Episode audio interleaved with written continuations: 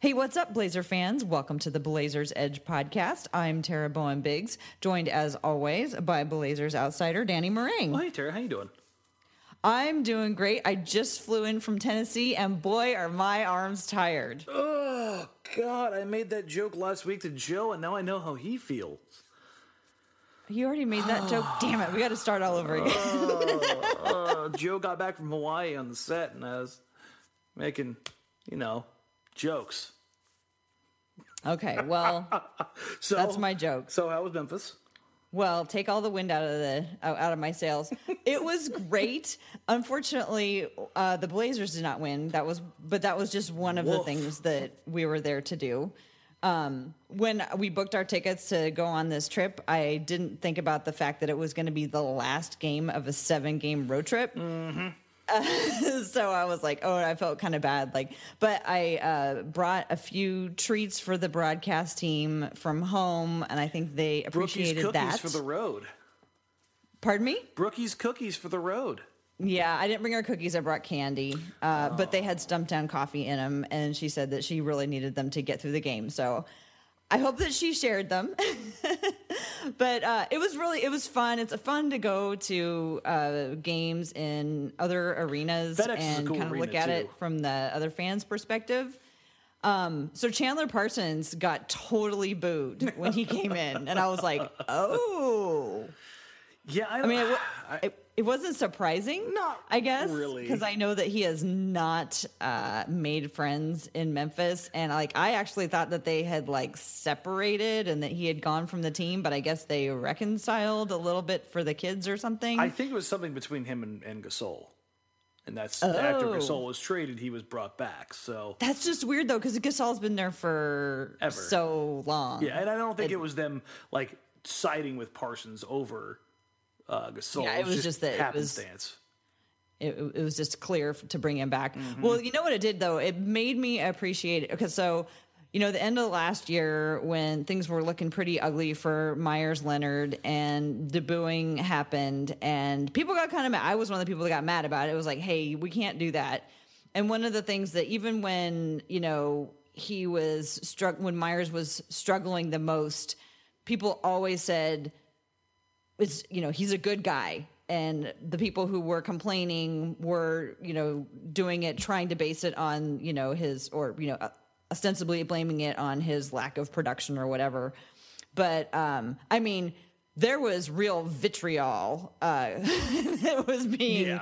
aimed at Parsons, and I was just glad that it didn't ever seem to really get to that. It got kind of sad with Meyers when he got booed, uh, but I was glad that it didn't get to the point that um, it seems to have gotten to in Memphis with Chandler, and they still have him for another year. Yeah, I mean, it kind of is what it is. And things aren't always going to go well everywhere you go, and I don't know. It's just when I look at Yeah. when I look at tho- both those instances, I'm like, really? I mean, if you want to boo Raymond Felton, sure, like that that's always allowed, but the levels the way some people you know, and it came stuff, comes to the weird. It, it comes to the point, and something that I want to talk about later in a little while. Anyway, is that you know uh, when Evan Turner came and everybody had a hard time with his contract, he at least is playing. He may seem to be overpaid by a lot of people, and you know maybe he is you know compared to other players of his caliber or whatever.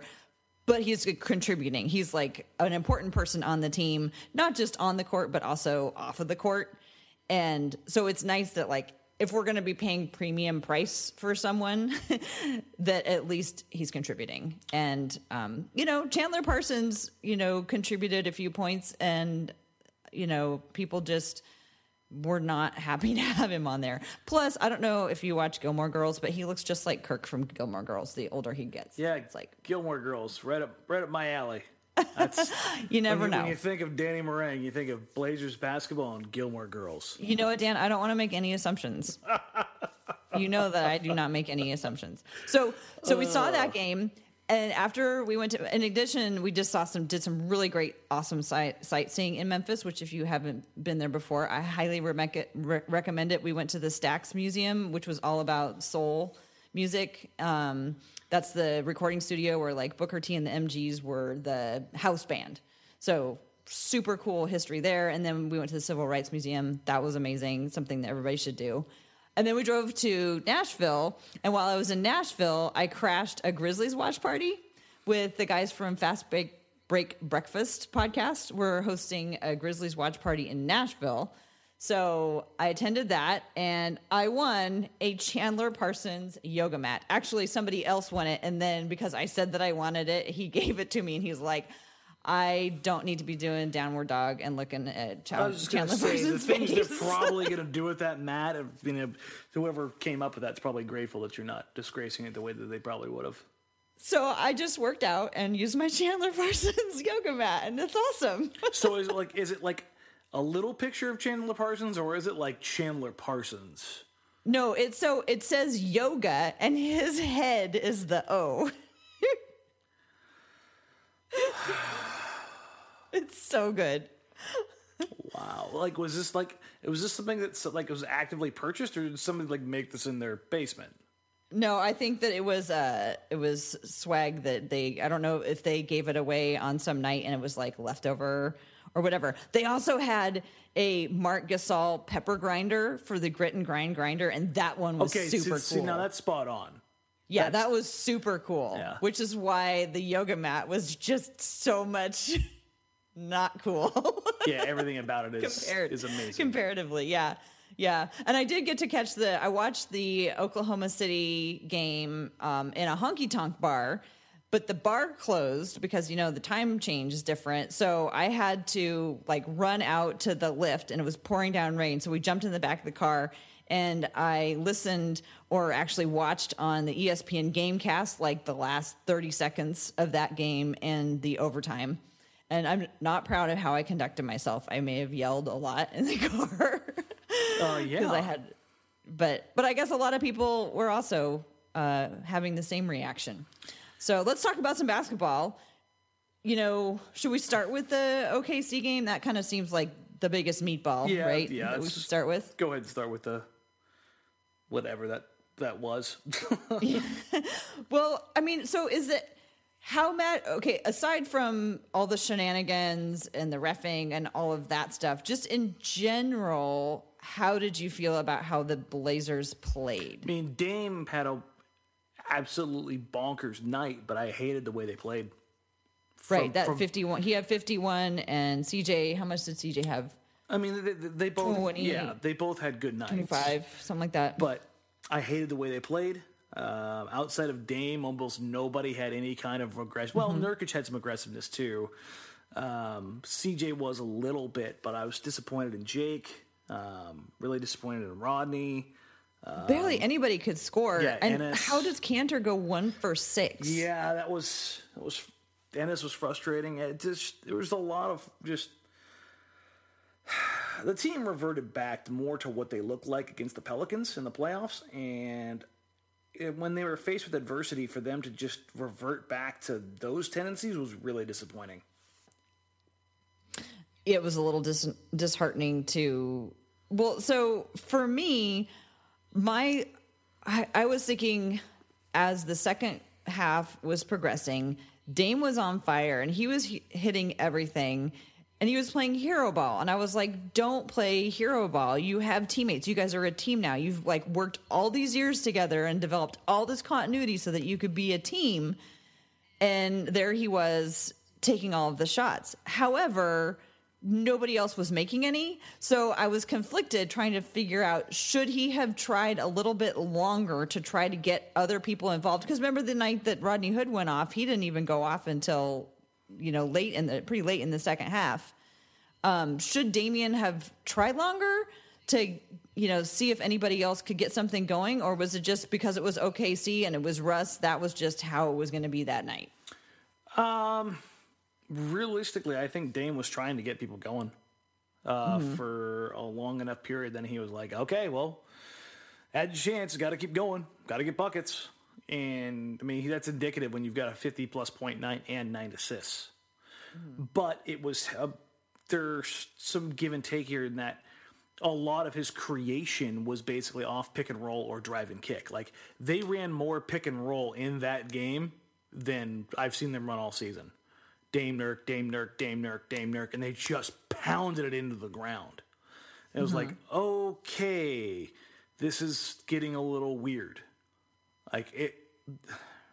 Why, why do you think that's weird? Just because they were doing it more than usual? Because that's usually a pretty successful play. Yeah, but I mean, they were coming down and just running it in the same spot in this against the same guys. The Thunder were playing it the same way, and it was just like, uh, guys, this this this isn't gonna work. Mm-hmm. Like it works for a team like Houston because everybody knows what's going to happen. They're going to go five out, have five shooters on the floor, and they're going to space you out, and they're going to run Chris Paul and James Harden down your throat. Mm-hmm. That's that's just what they do. The difference is that's that's their offense basically. Is they're going to spread you out and they're going to attack you in space. Portland was doing this with non-shooters on the floor. There were times where there was little to no movement anywhere. Uh, it was just, I, I just didn't like what I saw offensively outside of, sure, Damian Lillard's production was great, but how they went about doing it and how everybody else really just didn't show up.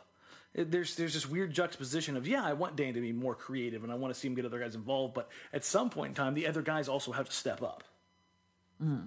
So Do you think? I mean, was it just another one of those nights where nobody on the Blazers could hit anything, or you know, was it were they being played in some way by OKC in a in a way that was making it hard for them to make it? I mean, yeah, OKC is making it more difficult for everybody. Obviously, they've when they run pick and roll coverage, they've got Paul George, you know, right there. If, if he's not in the play, he's usually one man away with Steven Adams playing behind. That alone is enough to to blow up a lot of coverages. Um, throw in guys like Terrance Ferguson who are working hard to play defense, and it's it's a their length, their athleticism, they're able to sit there and just bother people all night long. Um, and that's why I was kind of disappointed to not see the Blazers try to make the defense move, get them going side to side. It's just, it's weird. That, that's, that's mm-hmm. really all I can get down to it. And Well- these these high leverage games, everybody can keep talking about how well Portland was right there. Well, Portland was right there. Well, Portland was right there. Well, we're down at the point of the season where you need to start showing you're winning those games. Right, and it's happened four times. Mm-hmm. So that's what that's what I, I think is more disturbing. On the other hand, Portland was right there. Yeah, you, you Uh, I mean, I, you don't want to see them having it be that close, though. You know, you want to be able to have them figure out, like, unlock something. Mm-hmm. Yeah, and it's four times is that's that's pretty indicative. And I know the Blazers have been close, but if somebody keeps getting you over and over and over again, does that mean that they just got lucky a dozen times, or does that mean that they're better than you? Yeah. I don't know. I certainly really do not want to see Oklahoma City in the playoffs, but uh, I think it seems like a pretty good possibility that that, that could be what happens. Oh God, But yeah. we'll, we'll talk about we'll talk about that a little a little bit more. One of the things that I thought also was stood out to me in the Oklahoma City game is the bench is just not what it used to be earlier at time at least at times this season. I mean, they had a good they had a good bench night the other night, but um by and large, how big of a loss is Evan Turner, you know, over these last several games that he's missed?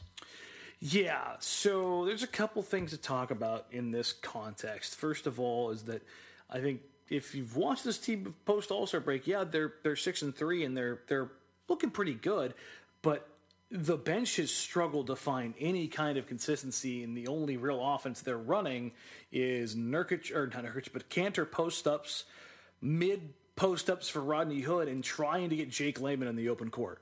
Oh, and Harkless when he pops in there from time to time, getting a steal and dunk. But that's that's their offense right now. They're like, there's no semblance of offense being run effectively with Turner out.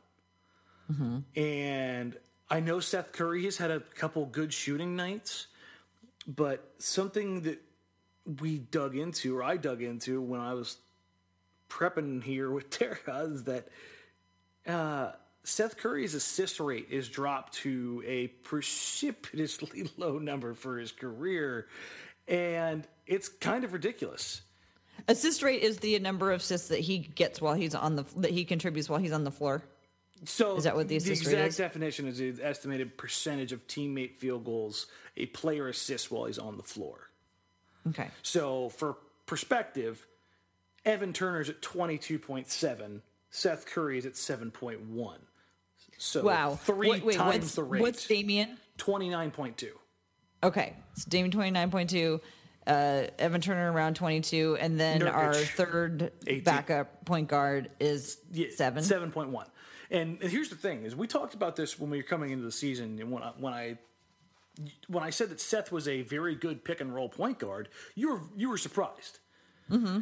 And right now, it looks like the the person that's playing for the Blazers is, is more of what the guy that I think you had in line in your head, because his his assist rate is right there with Harrison Barnes, who's one of the biggest ba- black holes in the NBA right now, and the ball is just sticking. It, it is absolutely unequivocally sticking. I, I during the Phoenix game, I actually got up and yelled at the screen and was like, "Would you please move the ball for the love of God?" And we were, I'm watching Biggs roll to the rim over and over again, and Seth's just got his head down, hunting for a shot. That's an okay attitude to have as the second or third option in- on the mm-hmm. bench, not as the guy who's supposed to be running the offense. With Evan Well- not out there, things are falling apart, and I think that's probably probably a little bit weird for anti ET folks out there. Right. Well, a couple of things. I mean, he plays fairly frequently alongside either Dame or CJ as they're in kind of that transitional, okay, I'm not going to handle the ball. I'm going to run around and let somebody else be the point guard. So you see him in there in those situations and and I have to look and go, "Oh, wait, is it Dame or CJ in right now?" You know, because I'm basically just watching the ball and that's being handled by by Seth Curry. So there's you know that's what he's doing when he's coming in and what i would remember seeing evan turner do when he comes in is i see him coming in and like really running sets and like i see him sitting there at the top of the key scanning with his eyes looking where everybody is doing some pointing putting his hand up making a call and like making something happen that way so it's a little bit slower and a little bit more set i think when Evan Turner is on the floor, but it seems like when Seth is on, it's just more just Seth. Yeah, I think ultimately when it comes down to it, it doesn't really matter who Seth's with. His role is, has been the same.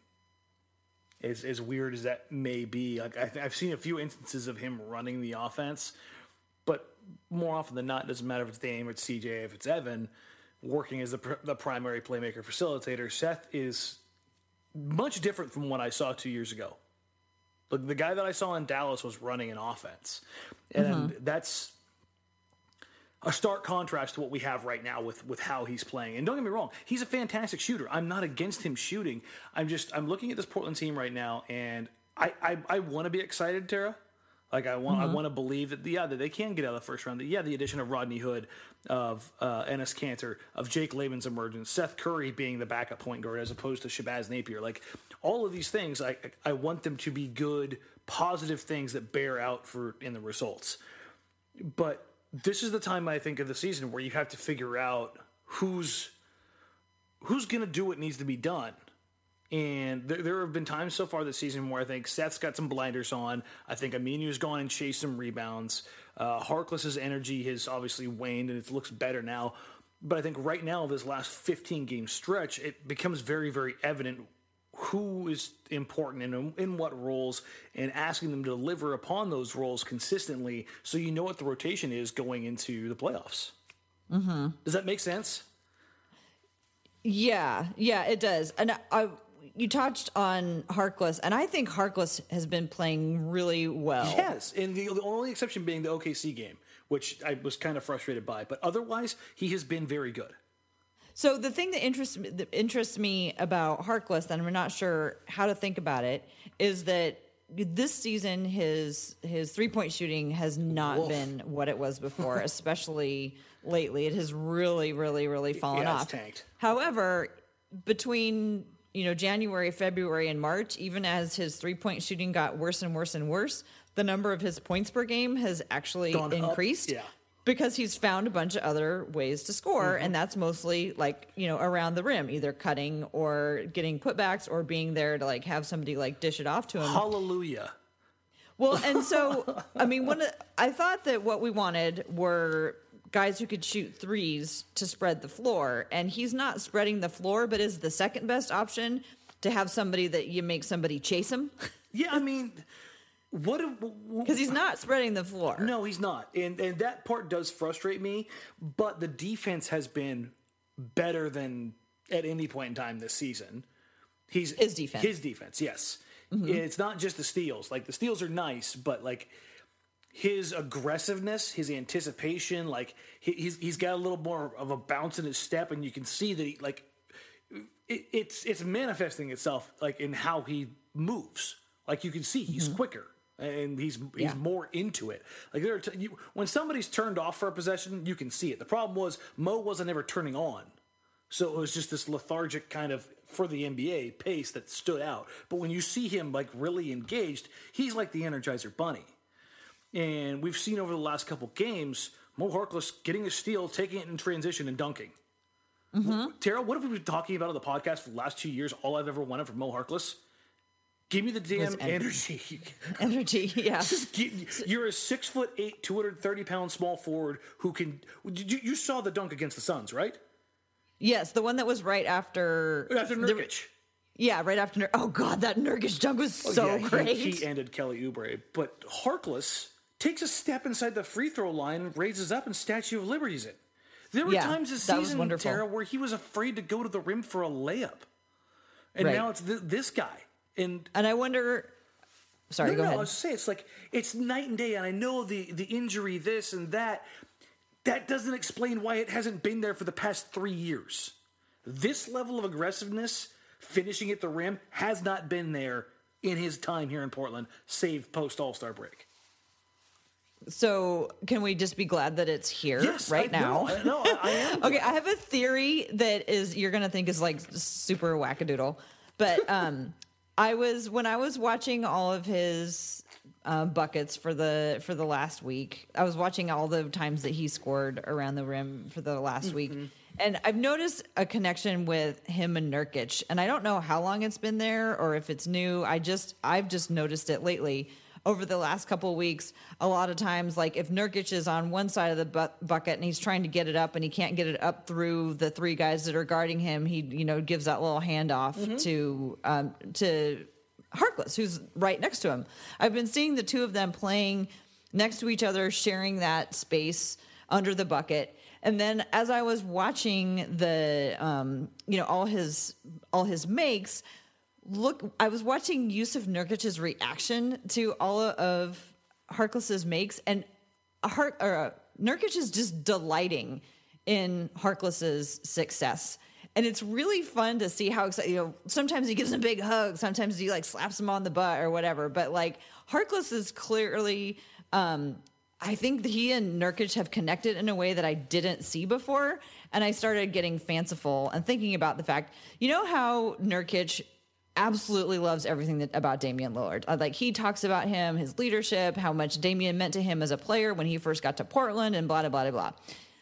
I'm wondering if Nurkic was the person who was able to connect with Mo in a way that other people couldn't. Just because watching their chemistry on the court, it just makes me think that they have have really been spending some time together because they seem just to be really in tune. And I was just like, hey, maybe it was Nurkic who had some of his own like struggles, like when he came when he came from Denver and had things rough in Denver and he came to Portland, and things were great, and then he kind of fell back a little bit. And, you know, like just maybe the two of them spending time together, either on the court or off the court, maybe that has been something that has helped Harkless have some this sustained aggression over the last few weeks. I- Either that or their in- injury. I- I, I- don't know. don't what do you think about the two of them together? I don't care what it is. They can be best friends. They could hate each other. I, I, I just, I just want this level of effort and production from him. Like, it just makes things so.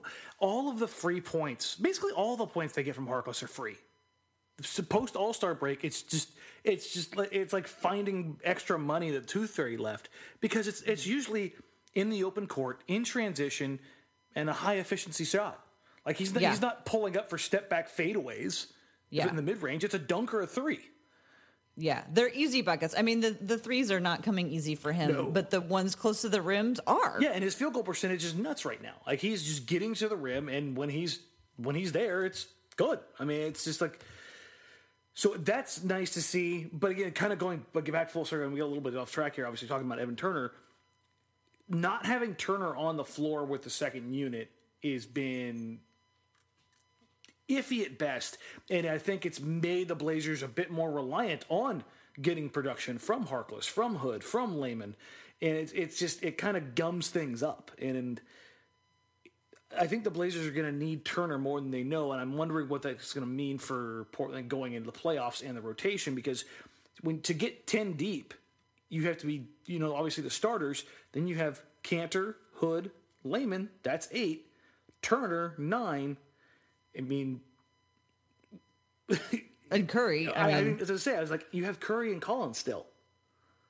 well, because if Curry, I mean, if Curry is not the primary ball, ball handler, if he's somebody who can pass it off if he needs to, but he can shoot. I mean, we just need they just need shooters. They need people who can sink those shots. Yeah, and that's that's the obviously the outside problem here with with the even though Harkless has renewed uh, sense of urgency and, and energy, the three point shooting still hasn't been great. Mm. No, it's um but fortunately CJ's has um you know, it's it hasn't leveled off completely, but he's had some real nice nights where it's like, "Oh, yeah." You know, I mean, CJ. post All Star break, CJ's shooting forty five percent from three. We'll take it. Yeah, I mean, right post All Star break, he's hovering at that 50, 40, 90 line. So uh, I think last I looked, he was at like forty eight percent from the floor, and I want to say eighty nine from the free throw line. Like he was, he was right, right there. Um, and as crazy as it is, um, I, I remember looking at uh, all the the post All Star break stats, and I think it was like Harkless, Nurkic, Kanter all had like roughly the same field goal percentage. So even though each one of them have had a rough night, they've they're all at like 55 to 56 percent from the field. Mm-hmm. It's just, it's kind of funny if people think about oh Harkless hasn't been.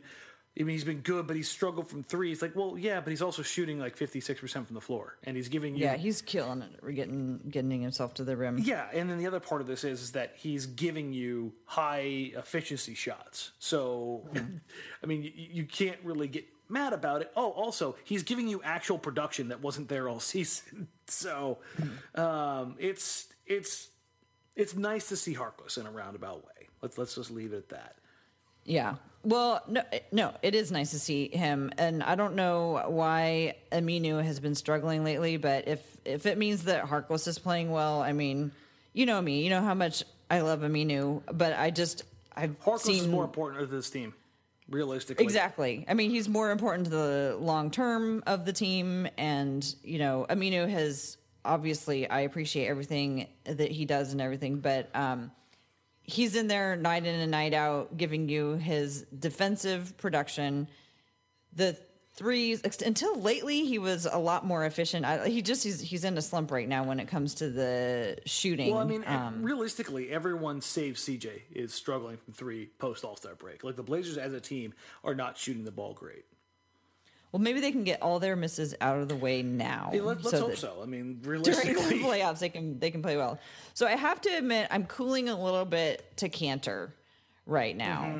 I'm I guess kind of my big thing was how do you like I said before, how does he go one and six against OKC, who he knows? You know? Like I think that's a case of trying to getting up for that game. I think they, trying to do too much. yeah, because honestly, a lot of his looks, I was like, that's that's a good shot for him normally. Like he's he's just got great touch around the rim and everything rimmed out. Just it's just a rough night. And, and honestly, that OKC game, and I'm not making any excuses for it. First home game after a seven game and 15 day road trip with a day off. Mm-hmm. So it's basically like an eight eight game road trip. So guys being tired. I mean, Kanter just got to the team and just started on the trip. He hadn't he hasn't been home in a while. Um, the team as a general hasn't been home. But as far as as Kanter specifically goes, uh, he's not a great defender and for everybody's like, oh, get Kanter out of there or make sure Collins is alongside him. remember that the guys that are in front of him are bad. I mean, that realistically, Dame, CJ, Seth, and like that's that's that's turnstiles on the perimeter. And it doesn't matter which of those three guys is out there. That's that's somebody that Kanter has to cover up for, and that's not what he is. That's not what he does. It just shows you how good Jusuf Nurkic has good, has been defensively this year. That they can cover up for Dame and CJ on the perimeter. And mm-hmm. like, listen, I'm not making excuses for Kanter because Kanter's been bad defensively, but I saw a bunch of people hopping down Kanter's throat and, and Meyers Leonard's throat the other day when the the their the, the big the roll man is catching behind the play and finishing after you know Nurkic, Kanter, Meyers, they're all stepping out. They're taking away the drive much further away than they should have to because the guards are offering little and no resistance. But the whole Kanter point, you're not wrong, Tara, as far as like cooling on him. I think people forgot that, yeah, he's not a good defender. But I think some of those things are getting exasperated because he's not producing on offense. Like it, let's let's let's say instead of going one of six, Tara, he goes five of six. Don't you mm-hmm. think the narrative is much much different? Oh yeah, that's very different. So the Blazers probably win that game, and Kanter's a productive part of it. Even I, one thing I hate about plus minus is, is like, hey, look, the bench guys played against bench guys and it was whatever, or the bench guys played against half a starting lineup and lost. It's like their individual plus minus is such a weird, weird number that you have to kind of bear it out over the season. And while Kanter's is not good right now, I think if you give it some time to, to equal out, I bet you his production outweighs what he gives up on the defensive end. Yeah, I, I honestly, you know, I, I was not expecting. I was expecting actually much worse on defense, and I think he's he's completely passable. Um, I don't think he's great, but I think I don't I don't think he does a bunch of like obvious boneheaded things. The the thing that I I mean, I thought we were going to be getting more consistent. I mean, offense. I thought we were going to get. I thought it was going to we're going to get way more offensive rebounds and putbacks like we did those first couple of games. And I guess those were just like adrenaline games, and he's just kind of like come back down a little bit. Not just that, but the way rebounding is right now, I, I think there's an adjustment here. Is how Portland is going to rebound. Like mm-hmm. if teams are hitting threes or taking more threes, it's harder for uh, big to secure a rebound, you know, off a long bounce as opposed to okay. Portland going to the rim. And I think you'll see as Portland in those games where uh, Nurkic and, and Kanter really offensive rebounded the ball incredibly well, they were attacking the rim a ton. And so mm-hmm. there's just there's just a rim action there. And so I think that's that's going to go back and forth depending on the opponent. But Kanter's always going to give you that effort. But with offensive rebounds, it's it's one of those numbers that can definitely vacillate back and forth. Like one game, guy could have six, the next game he has none. But hey, you look at the averages, got three a game. Mm-hmm. Yeah, and I've I've seen him. Um, you know, like when when he first came, I thought that they were going to play Collins alongside him as the 4 mm-hmm. and that did not happen right away. They've tried that a few times in some of the games against the their less strong opponents. Let's say they've given the two of them some minutes together, and you know, while obviously you just talked about plus minus not being your favorite stat. Um, but in the lineups where they play together, they're not bad. They're not they're not terrible, and um, at least against the some of these lesser opponents. And I'm figuring it's because they need to keep giving Collins run. But some of these critical games, maybe they're not ready to put him in very much. Um, but at least you know against Cleveland, against Charlotte, against Phoenix Collins got to get in there and play some of the four alongside Kanter. Yeah, no, and that's something we, we talked about off air. I, I figured that if they got some run, it would be in those kind of lower leverage mm-hmm. situations. Um, I just I don't see how they realistically they want to have Evan Turner. Just kind of coming full circle again. They want to have mm-hmm. Evan Turner run that second unit. You can't have Evan out there with Kanter and Zach. Mm-hmm. For if people could talk about Zach making or not making growth, whatever, da, da, da, it's right now he's not an offensive weapon. He's he's mm he's he may have potential with his footwork, but his footwork isn't there. He may have a potential as a shooter, but his ability to shoot is not there or consistent yet. So you, you can't. Well, I mean, and you might think that out there with those guys. But you might think that with Kanter as the more offensive weapons, Colin could pair with him and and play defense. Yeah, but but you're saying in a lot of situations they can't afford the luxury of not having um, Collins play offensive, have some offensive weapons as well. And, but the other thing is, is like there's this kind of dynamic where we want to play Zach as this stretch five. Well, he doesn't stretch. Defenses don't. There's no gravity, and he's mm-hmm. not. He's not coming back and re- and making opponents pay enough to justify having him standing in the corner, or or mm-hmm. popping out off a pick and pop. So can and Kanter needs to operate inside. That that's where he lives. So all of a mm-hmm. sudden Zach starts creeping closer and closer, and now the space that Evans got to operate in, where he's creating from the middle of the floor, that's tighter and tighter. Yeah, Evans mid range, he's a lot more crowded. Yeah. So His favorite from his favorite spot. and, uh, that's why I think you're seeing Stotts play with these uh, Jake Layman at the four lineups. Um, Jake, he he he was okay, but it wasn't enough. And how many guys is it enough for in the OKC game where he got matched up against Paul George later in the game? And they ended up pulling Layman out and going with Aminu, even though Aminu's offense wasn't productive. So you see these kind of holes in these certain places where, even in that situation where maybe Collins is the guy you go to, like realistically, but you can't go to him yet because on the other side, he's not even across the Aminu threshold offensively. So it's like, eh, I don't know. You know, how do I? I want to get another defender on the floor, but I got to give somebody who gives me something on the other end right now. So I think you're right. I think we're blowouts or lesser opponents on the schedule. You're going to see Zach get some minutes. Like it's mm-hmm. like oh, like live OJT, right?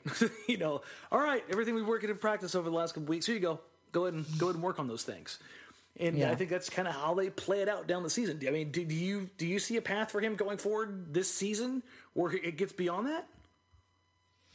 No, I and I'm fine having him do that. Like I don't think we need to rush him. Um, and I think this year he's he's shown that uh, he has a lot of work to do on the on the offensive end. And it's just it's just ideally, you know, if they're going to have Kanter being such a good offensive threat, it would be great if they could have um, uh, Collins in there alongside him, but they don't have another other enough other people to spread the floor enough. Yeah, like You like know, they're they're if better, they're relying, it sounds like if they're relying on Evan Turner, he's also not a three point shooter. Yeah. So you got three out of your five guys who can't make stuff happen along, outside the three point line. So no one's chasing him. Uh, which is death in today's NBA. So Yeah. It's- it's so speaking spot. of guys uh, getting a little run, uh, your favorite rookie. happy, happy, joy, joy, happy, happy, joy. you want you want to talk about the you know the pride that you felt or the happiness you felt when you saw Anthony Simons make it in the other day? Yeah, I mean, it was honestly it was one. It was surprising because he came in in the third quarter. Like I was like, hey, what, what? Well, they were up by like twenty. but still, third quarter. Uh-huh. uh it was that's usually not quite time yet, but I think again we're talking about Portland. Like, all right, He got Skal got to play. yeah, that's true. but I think with Simons' case, I think it was, hey, all the things you've been working on, here you go, go try it out. He comes on the floor, and it was very, very obvious right away that Dame is like, no, you're going to take shots, you're going to create. Here's the ball, here you go, young fella. You know, and he, he kind of proud pop it away and let Simons go to work. He gets downhill and hits the pull up, pull up J off the pick and roll, and looked comfortable and confident as hell as he took it. And I was like, oh, okay, this is cool. And then they're absolutely trying to get him his first NBA three.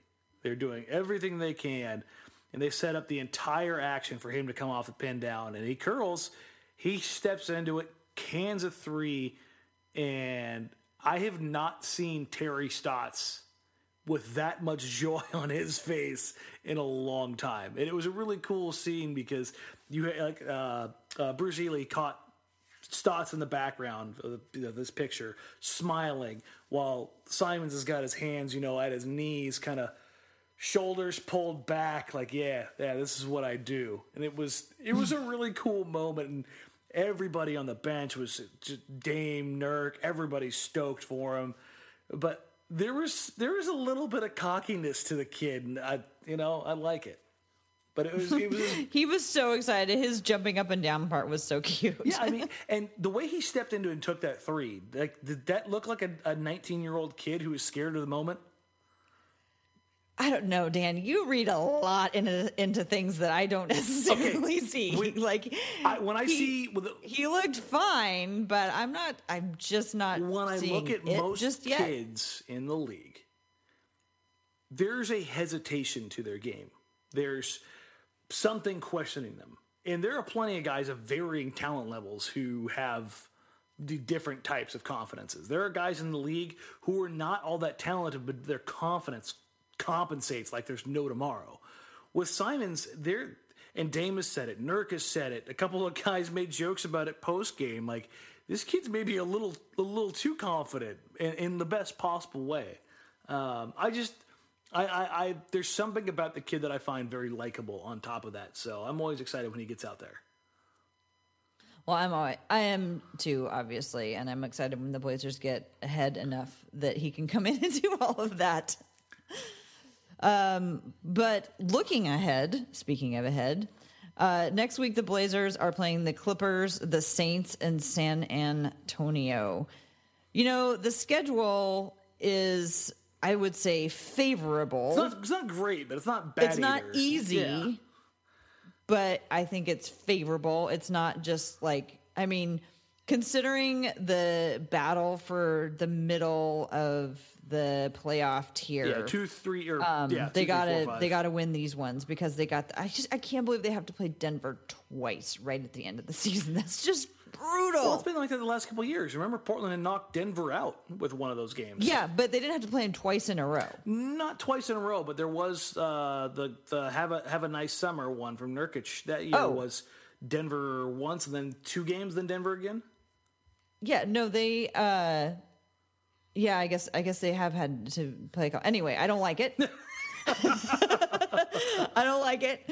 Um So you know, any of those uh, between. Okay, so Denver, I don't think the Blazers are going to see them unless they fall, pretty much. But OKC, Utah, Houston. I mean, any of these teams I think you know provides a pretty difficult mat- matchup. Right now, Denver is their Blazers are zero and two against Denver. They're zero and four against OKC.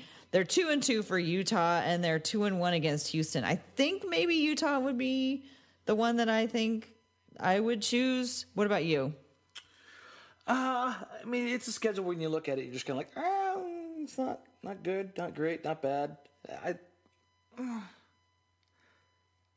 I'm not I'm not thrilled about the possibility of, of what it means for Portland down the stretch. When you look at the way the records are right now, it was I was talking to, to Chad doing on I think it was Tuesday. A lot of people were really excited about that two seed, right? and we laid out the math necessary for Portland to get that two seed. And it was like it's next to impossible. So those Denver games now, I think are going to be more for the rest of the seeding as opposed to like being the two or three seed. Does that make sense?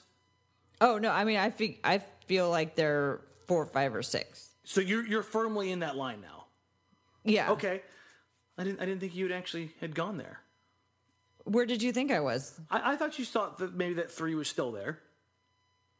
No, Dan, you know, I worry way too much to think that we were going to get the three, that they were going to get the three That's seed. fair. I mean, I think it would be great, but I think, I, yeah, it's way too. I mean, OKC is a really good team, Yeah. So and and then there's Denver and Golden State. So I feel like four would be the highest one that they would get. well, what's funny about Golden State is they're just dropping games to the Suns, and I'm I literally They just lost to the Suns. Yeah, I have a clip of yeah, I don't know if anybody else caught it where uh, the camera picked up Steve Kerr going to commercial where he said, "I am so tired of Draymond's shiza." Oh, really? Oh, I did yeah. not see that. So tonight you had Klay Thompson criticize the fans for not being loud enough at, at, at Oracle, you know, the most expensive ticket in the NBA. Um, you've got uh, Kevin Durant calling out the team, Steve Kerr calling out Draymond. And I'm just like, this is this is this is good. And meanwhile, poor Steph with no help or you know no backup, no bench. Yeah, I, I just don't feel sorry for these guys, not in the least bit. I don't feel.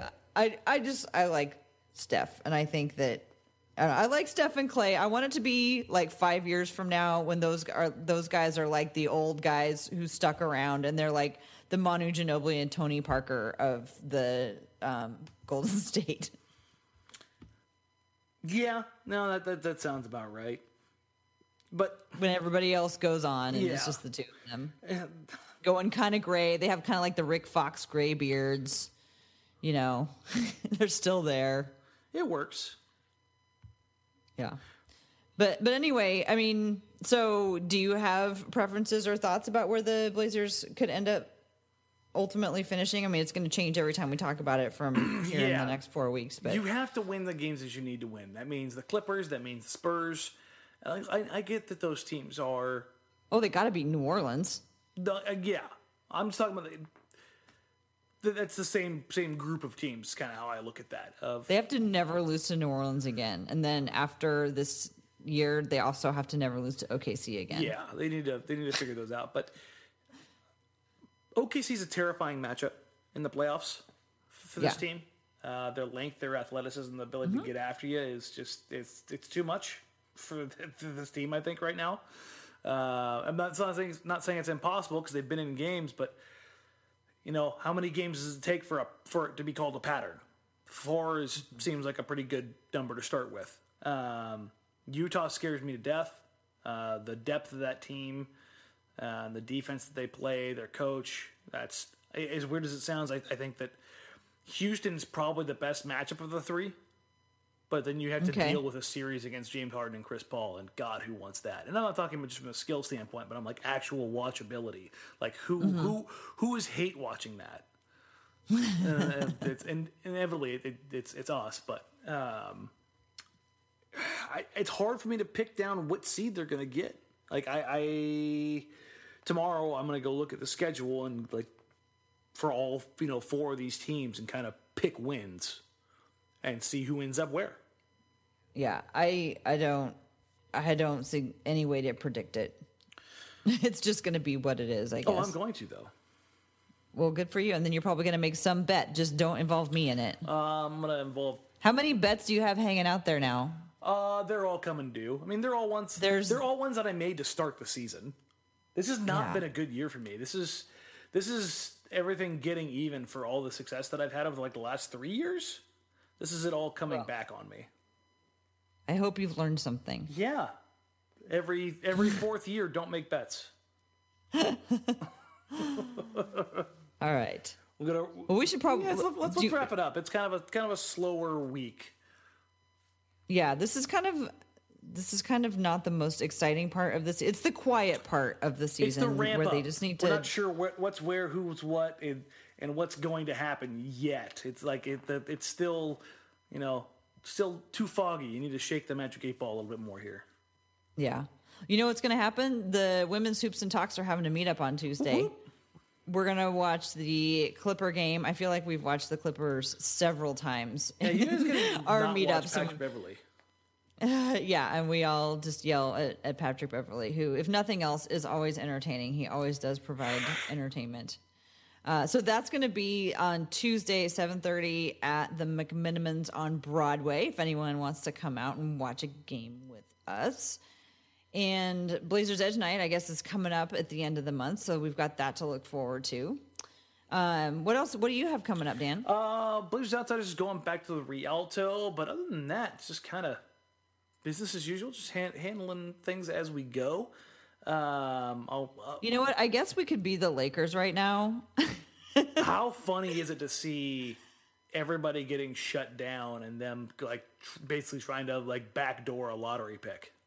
I can't even keep track of what is going on down there. I do. I should say I, I feel bad for Brandon Ingram because his situation could be that of Chris Oh, Bosh's. hi- So yeah, that- that that is a real shame to hear about his uh, blood clot. Is that what Yeah, he has? DVT. God, that's so scary. yeah, because that stuff's like it's not it's nothing he did. You Nope. know, and like I'd rather see somebody break a leg or tear a knee or like this stuff. This kind of crap, or like uh, the kid from from uh, Baylor who with with Marfan's, like that stuff's like that's that stuff sucks. Like, Mm-hmm. Yeah. like break a leg, dude. don't don't don't have that stuff happen, man. I, I always hate that. So Yeah, that's a real shame for him. But otherwise, screw the Lakers. Oh God, But yeah, that's that's another one that I got wrong. I I had the Lakers firmly in the playoffs with the fifth seed, I think, to start the season. Yeah. So, oh well. So much for that one. Oh darn, I got that one wrong. Uh, but yeah, other than that, it's it's uh, pretty quiet. Like I said, well, I'll have uh, dates and updates on the outsider stuff, uh, and you should see uh, the new commercial circulating here now that I got a new boss. So there you go. I did see a new commercial. It was strange. Yeah, and the the intents and purpose is still in the cycle. They have to like work something else out before they put. I, I don't know technical stuff. Yeah. Your new one, it's like you're talking into the camera and like Shane's running around in the back and then like Joe puts his hand on your shoulder and I is it supposed to be like a horror movie? I don't quite understand it. It maybe it's just above my You head. know what? It's not intensive purposes. so there you go. Um, but yeah, other than that, just kind of holding it down. Like you said, we got Blazers Edge night coming up at the end of mo- end of the month on the twenty fifth. Um, it's also, I think it's like uh, NBC Sports' night there, so we may be doing something. I'm still kind of trying to figure out what we're what we have going on that night. Uh, but I think I'll be in the building. But other than that, that's what I got. Uh, you can find me on social media everywhere else for whatever you want, whatever you need. At Deemarang, at D M A R A N G on Blazers Outsiders pre and post game show with Joe Simons and Shane Brennan on NBC Sports Northwest. And other than that, Tara, go ahead and take us out of here. Alrighty, I am at TCB Biggs on Twitter. You can also follow Blazers Edge at Blazers Edge. You can visit blazersedge.com to find all kinds of great articles written by all kinds of interesting people. And you can also follow the Hoops and Talks podcast at Hoops and Talks on Twitter. We just had an episode came out um, that was like an overview of the CBA, just kind of like what it is, how it came about, what it's supposed to do, and um, you know answered a few questions that may be of interest to Blazer fans. The collective bargaining bargaining agreement is a massive topic, and we just barely scratched the surface. But um, if you're all interested in it, you should tune into the latest episode and just kind of learn a little bit about it. And with that, I guess that'll do it for us. We will uh, talk to you next week. Bye.